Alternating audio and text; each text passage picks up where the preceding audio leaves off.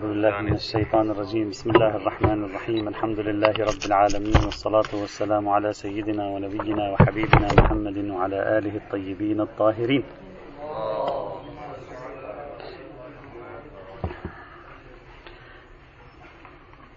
ما يزال كلامنا في النقاط الأخيرة الأخيرة من مباحث التعليل النصي كل ما تقدم إلى الآن في بحث التعليل النصي من أوله إلى أمس هو في محور واحد وهو أن الحكم يدور مدار العلة وجودا وعدما. هذا وسعة وضيقا.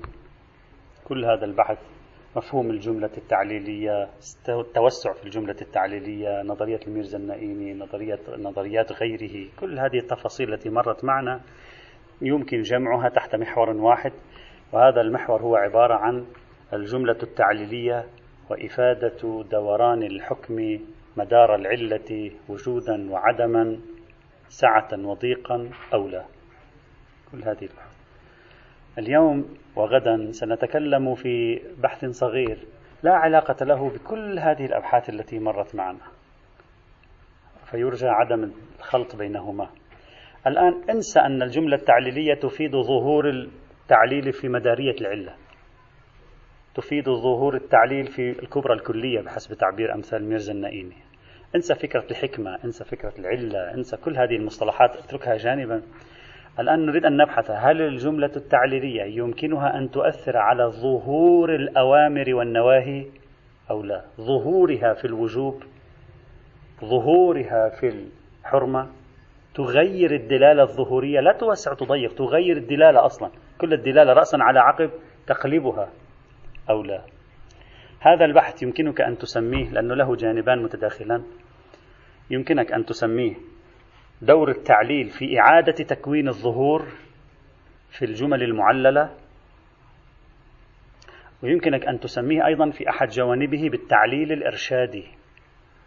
التعليل الإرشادي. والآن عندما نشرح المشهد سوف يتبين ما هو المراد أصلا بهذا البحث. التعليل الإرشادي. في إعادة تكوين الظهور. في إعادة تكوين الظهور. وليس في تبعية المعلل للعلة ودورانه مدار العلة. لا أصلا ظهور المعلل من الأول هو يتغير تماما كما سنرى الآن بعد قليل. البحث في هذا يمكن أن نجعله في قسمين آه، سأذكر القسمين. نفس الحكم القسمين تقريبا لا يوجد أحكام كثيرة. نفس الحكم لكن للتوضيح نجعله في قسمين. نعطي بعض الأمثلة والعينات. في البداية سأعرض المشهد عند الفقهاء والأصوليين في كلماتهم المبعثرة. ثم لما أستعرض المشهد مع أدلته عندهم نبدأ بالتعليقات التي سوف نخرج من خلالها بتصور مختار في هذا الموضوع. العنوان الأول من العنوانين التعليل وتأثيره على تحول دلالة الوجوب إلى دلالة استحباب. يعني بيكون صيغة الأمر ظاهرة في الوجوب بيجي التعليل فيجعل صيغة الأمر ظاهرة في الاستحباب. هذا تحول. فيصرف ظهور صيغة الأمر في الوجوب إلى ظهورها في الاستحباب. سنعطي مثال ونشوف كيف تعاملوا هم مع هذا المثال ومثال مشهور. ونرى ما هي التصورات التي نشأت عندهم. المثال هو رواية نقلها الشيخ الصدوق عن أمير المؤمنين عليه السلام قال فيها دخل رسول الله صلى الله عليه وعلى آله وسلم على رجل من ولد عبد المطلب. دخل عليه. وهو في السوق يعني في النزع يحتضر. ليس في السوق في السوق يحتضر. وقد وجه لغير القبلة. فقال صلى الله عليه وعلى آله وسلم وجهوه إلى القبلة. ظاهرها ماذا؟ الأمر مثلا مقتضى القواعد ظهور الأمر في الوجوب وجوب التوجيه إلى القبلة. كثير من الفقهاء يفتون أصلا بوجوب توجيه المحتضر إلى القبلة. بعضهم لا استحباب. فقال وجهوه إلى القبلة. فإنكم التعليل الآن بدأت التعليل. فإنكم إذا فعلتم ذلك أقبلت عليه الملائكة وأقبل الله عز وجل عليه بوجهه فلم يزل كذلك حتى يقبض. هذه الرواية التي أوردها الشيخ الصدوق على سبيل المثال في كتاب من لا يحضره الفقيه في الجزء الأول صفحة 133 مقتضى الظهور بلي؟ السوق النزع الاحتضار. ليس السوق السوق بفتح فتح السين. لا اشتبه اشتبه نعم نعم السوق السوق الصحيح هو السوق السوق لا ليست السوق السوق السوق لا السوق وهو النزع. لذلك قال لهم وجهوه إلى القبلة لأجل أنه في مقام الاحتضار. يموت يعني. المساق. نعم. في النسخة في النسخة النزع. ها؟ النزع. النزع نعم النزع نعم هو نفس المعنى. مقتضى الظهور الأول لهذه الرواية وجهوه إلى القبلة على قواعد الأصوليين المتداولة أن يكون ظاهرا في الوجوب وبالتالي يجب توجيه المحتضر إلى القبلة. وهذا ما فهمه بالفعل بعض الفقهاء لكن فريق آخر من الفقهاء قالوا لا وجهه إلى القبلة لا تدل على الوجوب. لماذا لا تدل على الوجوب؟ قالوا لقرينة التعليل. هذا التعليل قرينة أنه لا يفهم من كلمة وجهه إلى القبلة الوجوب وإنما يفهم الاستحباب. أول من طرح هذه القضية في فيما أعلم هو المحقق الحلي رحمة الله تعالى عليه. المحقق الحلي هكذا قال قال اعلم أن ما استدللنا به على الوجوب ضعيف يعني لا دليل على وجوب التوجيه إلى القبلة لأن التعليل في الرواية كالقرينة الدالة على الفضيلة. يعني في في قوة القرينة التي تدل على أن المورد من موارد الفضيلة. الفضيلة يعني فضيلة الأعمال يعني المستحبات. قاعدة التسامح في أدلة السنن ماذا يسميها أهل السنة؟ فضائل الأعمال. روايات الاستحباب هم يسمونها روايات فضائل الأعمال. فضيلة يعني أمر مستحب لا أكثر ولا أقل هذا الرأي أيضا أي جعل التعليل قرينة على الاستحباب في صيغة الأمر في وجهه. ذهب إليه أيضا المحقق السبزواري في ذخيرة المعاد. ذهب إليه الفاضل الهندي في كشف اللثام. ذهب إليه السيد محسن الحكيم في مستمسك العروة وغيرهم من العلماء. كلهم فهموا هكذا. قالوا التعليل فإنكم إذا فعلتم ذلك أقبلت عليه الملائكة كاشف عن أن وجهوه كصيغة أمر لم يعد له ظهور في الوجوب صار له ظهور في الاستحباب. بل حتى الشيخ الأنصاري له عبارة لطيفة يعني يذهب فيها بعيدا. يقول لكن الأولين دليلين الأولين لأن أحدهما هذه الرواية قاصران دلالة لظهور الأول أي أول يعني هذه الرواية. في الاستحباب بقرينة التعليل كما صرح به في المعتبر يعني المحقق الحلي صرح به في المعتبر. لاحظ الآن يقول ومنع إشعاره بالاستحباب؟ يعني إذا أنت كابرت تقول لي لا لا تشعر بالاستحباب هذه القرينة شو العلاقة هذه القرينة بالاستحباب؟ قال ومنع إشعاره بالاستحباب خلاف الإنصاف ممن له ذوق سليم. يعني اللي عنده ذوق سليم لازم يفهم هكذا. ما يفهم هكذا تنتهي. فيقول واضحة. يعني هذه قضية جلية. في مقابل هذا الرأي في تحليل هذه الرواية لكي نفهم طريقة تفكيرهم جماعة أخرى من العلماء انتقدوا فكرة أن يكون التعليل كاشفا عن استحبابه موجبا لرفع اليد عن الظهور في الوجوب. منهم مثلا المحدث البحراني منهم مثلا المحقق النراقي منهم مثلا صاحب الجواهر المحقق النجفي. هؤلاء قالوا هذه محاولة ضعيفة ولا وجهوه إلى القبلة. أمر ظاهر في الوجوب لا معنى لأن نرفضه أيضا. حتى أن السيد القلبيكاني رحمة الله تعالى عليه قال إذا كان كل تعليل يفيد الكاشفية عن الاستحباب فنحن عندنا كثير من التعليلات موجودة في الأدل في الواجبات التي نعلم بوجوبها قطعا. فأي معنى لأن يكون التعليل موجبا لرفع اليد عن ظهور صيغة الأمر في الوجوب؟ هذا مشهد. هذا التعليق تعليق سريع. يعني من المحقق الحلي مرورا بكل هؤلاء الذين سميت اسمائهم وصولا للسيد الكلبلكاني هذا يقول لك لقرينيا لقرينية التعليل في رفع اليد عن الظهور. وذاك يقول لك لا ما في هكذا شيء. إلا أنه يوجد شخصان دخلا في هذا الموضوع ووضعا له قانونا هذا اللي بهمنا الآن. ووضعا له قانونا وتأملا فيه. نريد أن نعرض مشهدهم بعدين نبدأ بالتعليقات. الشخص الأول هو المحقق الهمداني والشخص الثاني هو محمد صادق الروحاني. رحمه وحفظه وحفظه الله بنحو اللف والنشر. محق الهمداني على ما جاء في مصباح الفقير صار طلع معاه استنتاج مختلف. قال إذا كان التعليل بأمر ما فلا بد أن نفصل. هذه العلة تبين مصلحة راجعة إلى المكلف المخاطب بالأمر أو تبين مصلحة راجعة إلى آخرين غير هذا المكلف المخاطب بالأمر. لازم نفصل بين الموضوعين. يعني إذا جاء قال لك لا تتوضأ بالماء الساخن فإنه يؤذي جلدك. هذه مصلحة راجعة إلى نفس المكلف المخاطب بهذا التكليف. أما إذا قال وجهوه إلى القبلة فإنه يساعده في النزع ويخفف عنه ضغطة القبر. وهذا ليس مصلحة راجعة لي. هذه مصلحة راجعة له هذا المحتضر. ليست راجعة لي أنا المخاطب بوجهوه ليست هذه مصلحتي هذه مصلحة الموجه لا الموجه. فقال المحقق الهمداني علينا أن نفصل بين مصالح راجعة إلى المكلف المخاطب بنفس التكليف. فهذا يمكن أن يكون قرينة الاستحباب. يعني بيعطيني مؤشر على أنه يقول لي هذا يعني جيد لك انتبه له. أما إذا كان راجعا إلى الآخرين لا يمكن أن يكون قرينة الاستحباب. يبقى ظهور صيغة الأمر في الوجوب على حاله. لا موجب لرفع اليد عنه. وين القرينية؟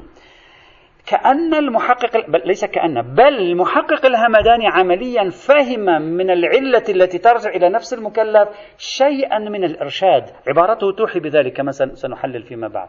يعني كأنما يريد أن يرشدني. يقول لي لا تتوضأ بالماء الساخن أنا أرشدك إلى ضرره هذا النوع من الإرشادات يعطي إحالة على مفهوم استحبابي. إحالة على أمر من الفضائل وليس على أمر وجوبي. أما لو قال لي افعل الأمر الفلاني فإن فيه مصلحة الآخرين لا. هذا ليس فيه إحالة على مثل ليس مثل الطبيب الذي يعطيني وصفة دوائية ويقول لي هذا لمصلحتك هذا لفائدتك. لا هذا يوجه لي أمر والفائدة ترجع إلى الآخرين. أنا مطالب بالأمر. فإذا يكون مقتضى الأمر على وضعه الطبيعي الظهوري وهو ظهور صيغة الأمر في صيغة الأمر في الوجوب. إذا أول محاولة رأيناها هنا محاولة المحق الهمداني في موضوع التعليل في إيجابه صرف ظهور الوجوب إلى الاستحباب وهو التمييز بين ما يرجع إلى المكلف وما لا يرجع إليه. وفي الأثناء وفي الأثناء أشار إلى طبيعة العلة دنيوية أخروية. إشارة إشارة. هذا أول محاولة. بعدين كل هذه المشهد سنعلق عليها. المحاولة الثانية. ما طرحه السيد محمد صادق الروحاني حفظه الله تعالى على ما جاء في فقه الصادق. سيد محمد صادق الروحاني أعطى تحليل وتقعيد آخر تفصيل آخر في المسألة. قال تعليل الحكم بشيء يكون على نحوين. تعليل الحكم بشيء يكون على نحوين. النحو الأول أن تكون العلة علة مترتبة على الإتيان بالحكم الإتيان يعني الامتثال للحكم. علة أخروية. يعني امتثالك يترتب عليه نتيجة. مثلا ما افعل الأمر الفلاني فإنك إن فعلت الأمر الفلاني بني لك عذق في الجنة. هذا الأمر ناتج عن الامتثال من شؤون الامتثال ومترتب على يترتب عليه أمر أخروي. مرة ثانية لا نحو الثاني. أن يكون التعليل من علل جعل الحكم. لا من النتائج الأخروية المترتبة على امتثال الحكم من علل الجعل. مثل أن يقول لا تتوضأ بالماء الساخن فإنه يورث البرص مثلا. فالبرص هنا هو علة جعل الحكم بلا تتوضأ بالماء الساخن. وإن كان نحن مثالنا الآن في ظهور صيغة الأمر في الوجوب بعد شوي راح يجي ظهور صيغة النهي لا علة.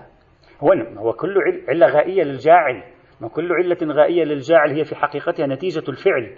لكن ليس نتيجة الامتثال.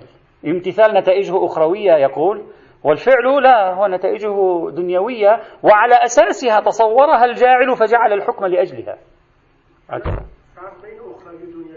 نعم نعم نعم. الآن يريد أن يقول فرق بين ناتج الامتثال وأساس الجعل.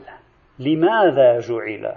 المصلحة التي على أساسها جعل المولى الحكم بالنسبة إليه. قال إذا كان التعليل من النحو الأول هذا يوجب ظهور الأمر في الاستحباب. إذا قال لي وجهوه إلى القبلة فإنكم إن وجهتموه إلى القبلة كان لكم بيت في الجنة. يقول هذا ظاهر في الاستحباب. ليش؟ يعني شو الخصوصية الآن نحن نسأله سؤال. ما الخصوصية؟ قال لأنه لو كان الموضوع أخرويا وكان وجوبيا لكان الأليق أن يعلل بعقاب على تقدير الترك لا أن يعلل بثواب على تقدير الفعل. نحن نتكلم الآن في ظهور صيغة الأمر في الوجوب. يعني لو كان هذا واجب كان لازم يقول لنا هكذا وجهوه إلى القبلة. فإنكم إن لم توجهوه إلى القبلة عوقبتم في النار. هذا متناسب مع الوجوب. أما وجهوه إلى القبلة فإنكم إن وجهتموه إلى القبلة كان لكم بيت في الجنة؟ لا هذه ما تفيد فقط الاستحباب. ليس فيها قوة الظهور في الوجوب. أما إذا كان التعليل بأمر راجع إلى علل الجعل مثل المصالح الدنيوية التي على أساسها الدنيوية والأخروية التي على أساسها يكون الجعل فقال هنا في هذه الحال يكون الظهور في الوجوب على حاله. لماذا؟ يقول لأن كل الأحكام لها علل جعل الوجوب له علل جعل الاستحباب له علل جعل التحريم له علل جعل الكراهة لها علل كله له علل جعل فمجرد أن يذكر علة الجعل هذا ليس كاشف عن أنه صار استحباب. فنبقى على ظهور جملة أو صيغة الأمر في الوجوب. لا موجب لرفع اليد عنها حينئذ. إذا بعد المثال الذي أو الفكرة التي طرحها المحقق الحلي وتابعه بعضهم ورفض بعض آخر ظهر عندنا محاولتان أكثر عمقا وتحليلا. محاولة المحقق الهمداني ومحاولة السيد محمد صادق الروحاني. هذه محاولتين. البحث الثاني الآن ما زلت أعرض المشهد قبل أن نبدأ بالتعليق عليه. البحث الثاني ظهور صيغة النهي في التحريم وتحول هذا الظهور إلى ظهور في الكراهة بسبب التعليل. كنا في البداية نتكلم عن ظهور صيغة الأمر في الوجوب ورفع اليد عن ظهور الوجوب لمصلحة الاستحباب بسبب التعليل. الآن بالعكس ظهور صيغة النهي في التحريم ورفع اليد عن ظهورها في التحريم إلى الكراهة بسبب التعليل. ها؟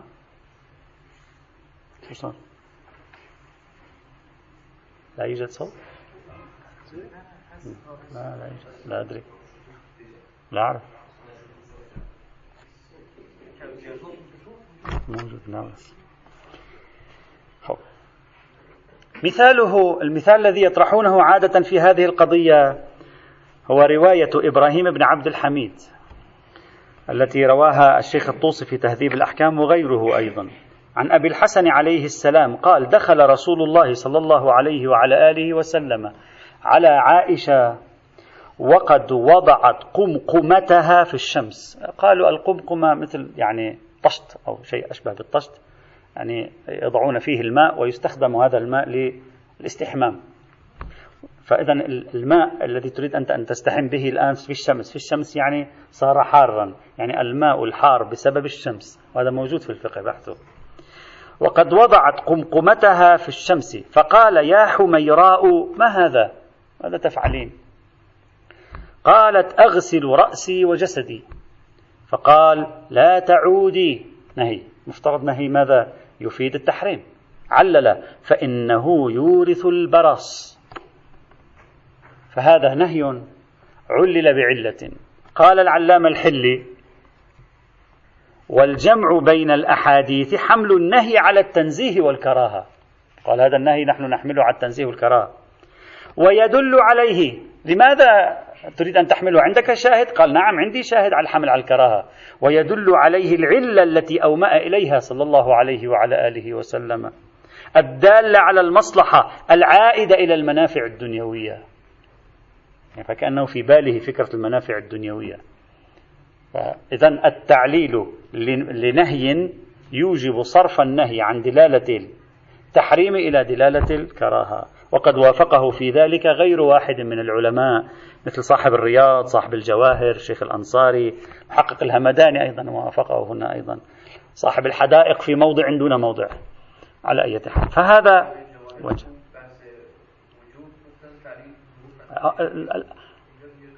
نعم نقول هذا قرينة. هذا المورد قرينة. هنا لم ي... هذه هذا البحث لم يبحث في الأصول.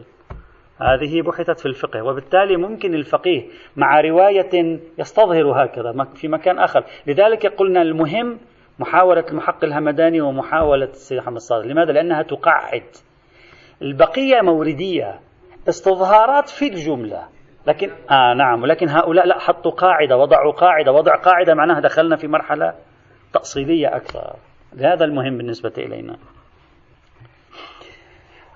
لذلك تجد أن بعضهم قال حتى يكون التعليل موجبا لرفع اليد عن ظهور المعلل في الوجوب أو في التحريم يجب أن يكون التعليل بأمر ثبوتي ملاكي يعني من شؤون التعليل بالملاك لا التعليل بالمناط كما فصلنا سابقا. أن يكون هذا الملاك دنيويا لاحظوا كيف أن العلامة الحلي ذكر المنافع الدنيوية وأشار إليها أيضا. المحقق الهمداني أن يكون الملاك راجعا للمكلف نفسه وهذه أخذوها من المحقق الهمداني أيضا أن يكون الأمر والنهي ظاهرين في الإرشادية هذا من الشروط التي ذكرت أن يكون استفادة الحرمة والوجوب بالإطلاق لا بالوضع ولا بالعقل. أما إذا استفدنا الوجوب بحكم العقل كما هي الحال عند مدرسة الميرزا النائيني هذه التعليلات لا تنفع شيئا حينئذ مثلا. وعلى أي حال. وعلى أي حال. الآن هذه كانت كلها مقدمة لعرض المشهد. حتى الآن رأينا أن في المشهد الفقهي يوجد فكرة مركوزة في أذهان بعضهم اختلفوا فيها. أننا إذا وصلنا إلى تعليل يعلل ما ظاهره التحريم أو إلى تعليل يعلل ما ظاهره الوجوب. هل التعليل يفرض علي رفع اليد عن ظهور الوجوب نحو الاستحباب أو ظهور الحرمة نحو الكراهة أو لا؟ بعضهم قال نعم بعضهم قال لا بعضهم حاول أن يضع قواعد وقوانين في هذه المسألة. هذه صورة مختصرة عن مشهد النزاع في هذه القضية في متناثر كتبهم الفقهية. الآن سنذكر بعض المداخلات ونتيجة هذه المداخلات سنكون تصورا إن شاء الله تعالى. المداخلة الأولى. غير واحد من الذين تحدثوا عن هذا الموضوع قالوا السبب في أن العلة تؤثر في دلالات الدلالات الظهورية في الحكم المعلل أو في صيغة الحكم المعلل أنها إرشاد. هذا لاحظناه الآن. لاحظناه الآن أثناء البحث. كيف أنهم قالوا؟ بما أنه يقول لك لا تستحم بالماء الحار فإنه يورث البرص فهذا يوجب تحول الدلالة إلى دلالة إرشادية. فيصبح حاله حال الطبيب. يصبح حاله في الحقيقة حال الطبيب. ولذلك نحمله على الاستحباب. هذا الكلام عندي فيه مداخلة متواضعة. حاصل هذه المداخلة مولانا وهذه تكررت في كلماتهم. فهو محمول على الإرشاد فيفهم منه الاستحباب. إذا كانت الخطاب خطابا إرشاديا لا يوجد حكم مولوي. استحباب أيضا لا يوجد.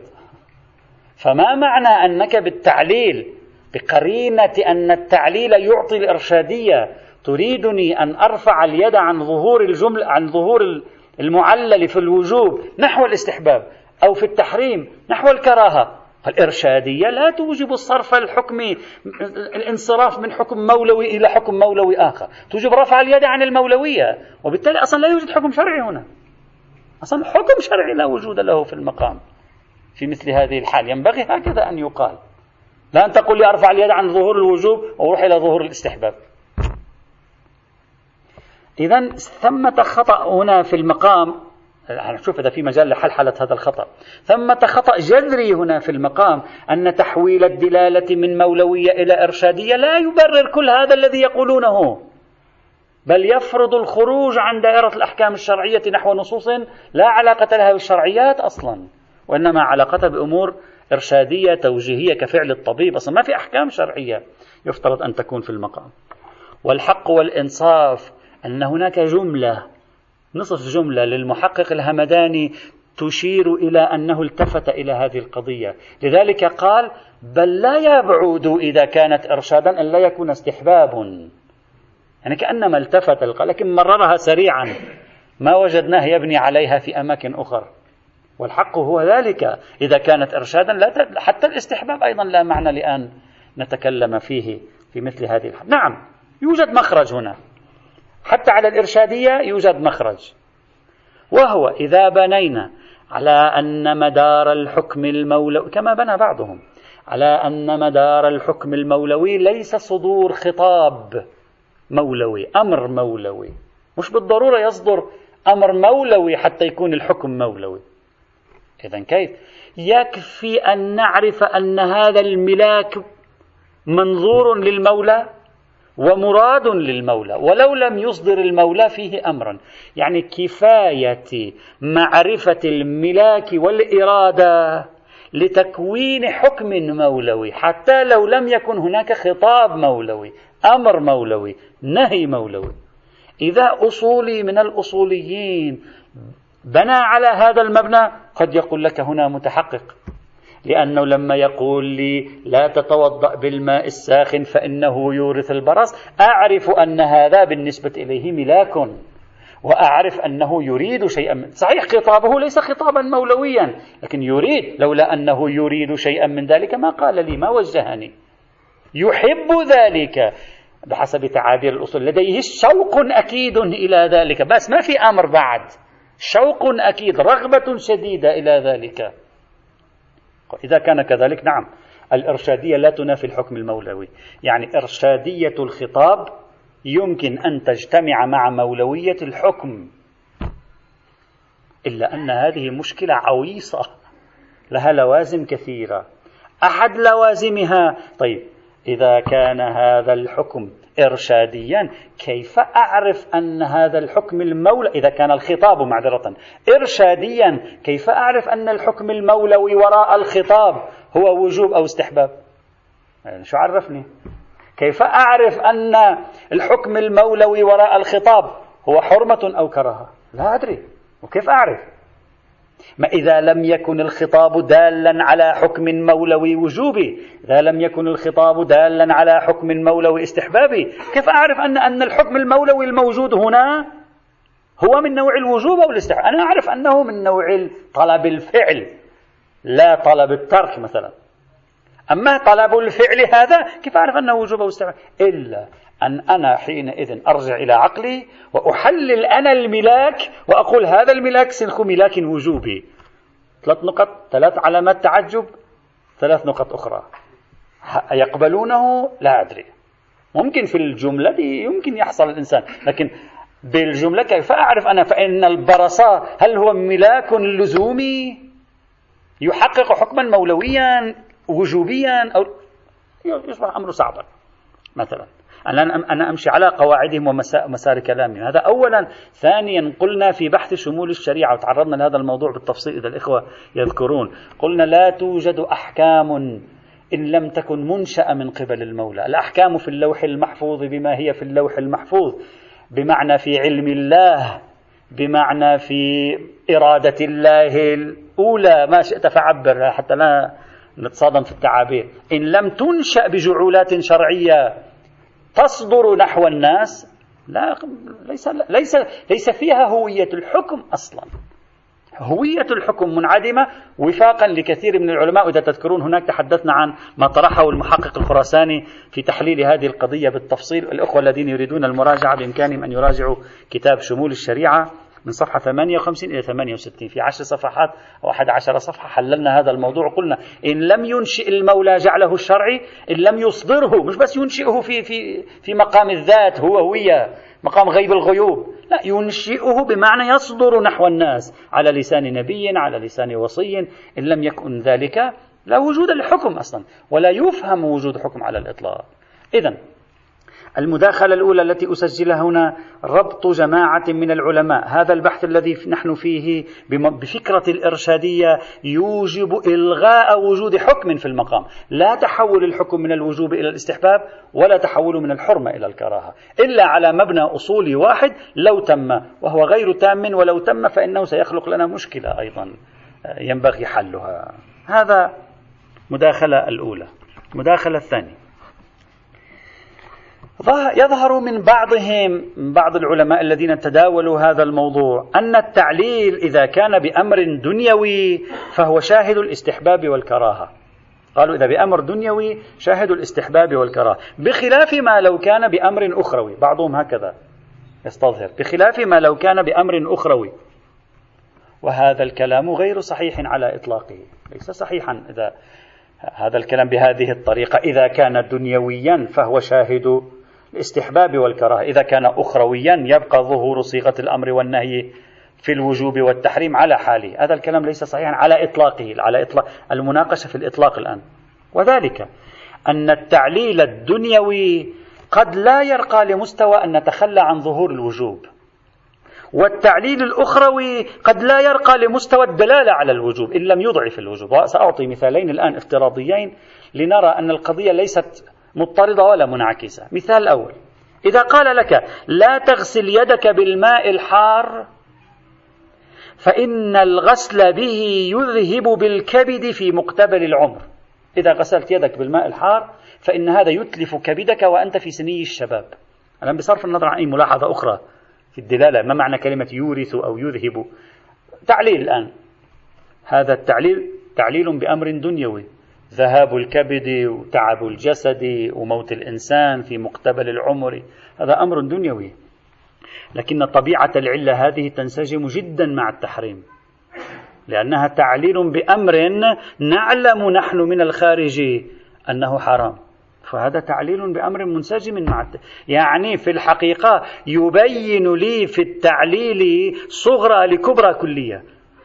كون التعليل بصغرى لكبرى كلية تحريمية يساعد على ظهور النهي في التحريم لا أنه يساعد على ظهور النهي في الكراهة فليست القضية على إطلاقها. يعني أنت قلت كون التعليل بأمر دنيوي يوجب رفع اليد عن ظهور النهي في التحريم. أقول لك التعليل بأمر دنيوي أحيانا ليس فقط لا يوجب رفع اليد عن الظهور في التحريم بل قد يوجب قوة الظهور في التحريم. كما لو كانت العلة الدنيوية نوع علة نحن نعلم من الخارج أنها صغرى خارجية لأمر محرم عند المولى قطعا. فنفس هذا الارتباط الصغروي مع تلك الكبرى المحرمة شاهد على أن المراد من الظهور النهوي ظهور تحريمي. فضلا عن أن نقول ليس بشاهد على أنه بنحو الكراهة. إذا من قال أن كل ظهور في تعليل دنيوي يوجب رفع اليد؟ لا ليس على إطلاقه. هذا مثال. مثال آخر بالعكس. ساعد أصدقائك هذا طلب. فإن من ساعد أصدقائه رزقه الله في الجنة رؤية النبي. هذا تعليل بأخروي بأمر أخروي. هذا التعليل أصلا لا يعطي الوجوب بوجوب مساعدة الأصدقاء لأنه يفترضه في الجنة وجزاؤك أن تأخذ رؤية النبي في الجنة. مش يقول له لك الجنة. لا تعبير رزقه الله في الجنة رؤية النبي. لا أدخله الله الجنة. مثل هذا التعليل تعليل بأمر أخروي. فكيف تقولون كل تعليل بأمر أخروي لا يسمح برفع اليد عن ظهور الأمر في الوجوب؟ لا هنا ممكن أن نقول لا يبعد أن يكون ظهور الأمر هنا مر مثلا على قواعدهم نقول لا يبعد أن يكون ظاهرا في رفع اليد. لأن طبيعة التعليل واضح تعليل بأمر إضافي لا بأصل دخول الجنة ولا بأصل الفرار من العقاب وإنما بأمر إضافي موجود في الجنة.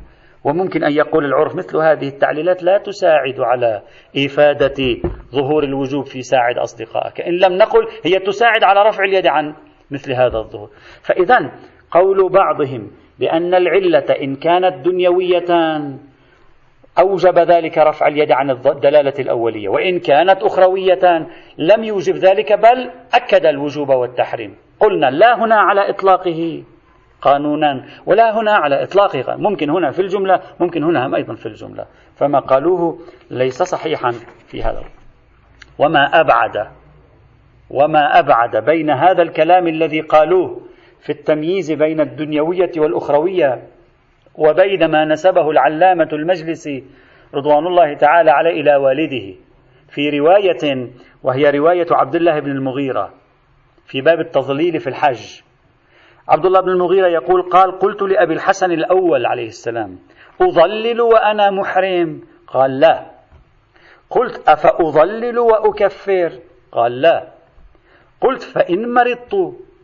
قال ظلل وكفر. ثم قال أما علمت أن رسول الله صلى الله عليه وعلى آله وسلم قال ما من حاج يعلل له ما من حاج يضحى ملبيا. بعض الكتب كتبتها يضحي. ممكن تكون بمعنى لكن يضحى لعله أقرب. أي يضحى من الإضحاء. وليس يضحي من التضحية. يضحى يعني يعني يظهر للشمس. ولذلك سمي الضحى ضحى. يعني يعني ينكشف للشمس. لا يستره شيء عنها. وهو الإضحاء في الحج. ما من حاج يضحى ملبيا حتى تغيب الشمس. يعني يبقى في حالة الإضحاء هذه اللي هي الانكشاف للشمس حتى تغيب إلا غابت ذنوبه معها. وهذا أمر أخروي أيضا. فماذا قال العلامة المجلسي؟ قال قال الوالد العلامة قدس الله سره الشريف يعني المجلسي الأول. ربما يفهم من التعليل كراهة التضليل. وهذا في غاية الغرابة. يعني شوف هذا المسكين عبد الله بن المغيرة ثلاث أسئلة يسأل والإمام واضح متشدد.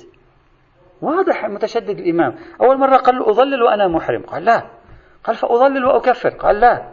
قال فإن مرضت هنا يعني بعد المرض حتى قال له ظلل وكفر أيضا. إحنا ظلل هم كفر.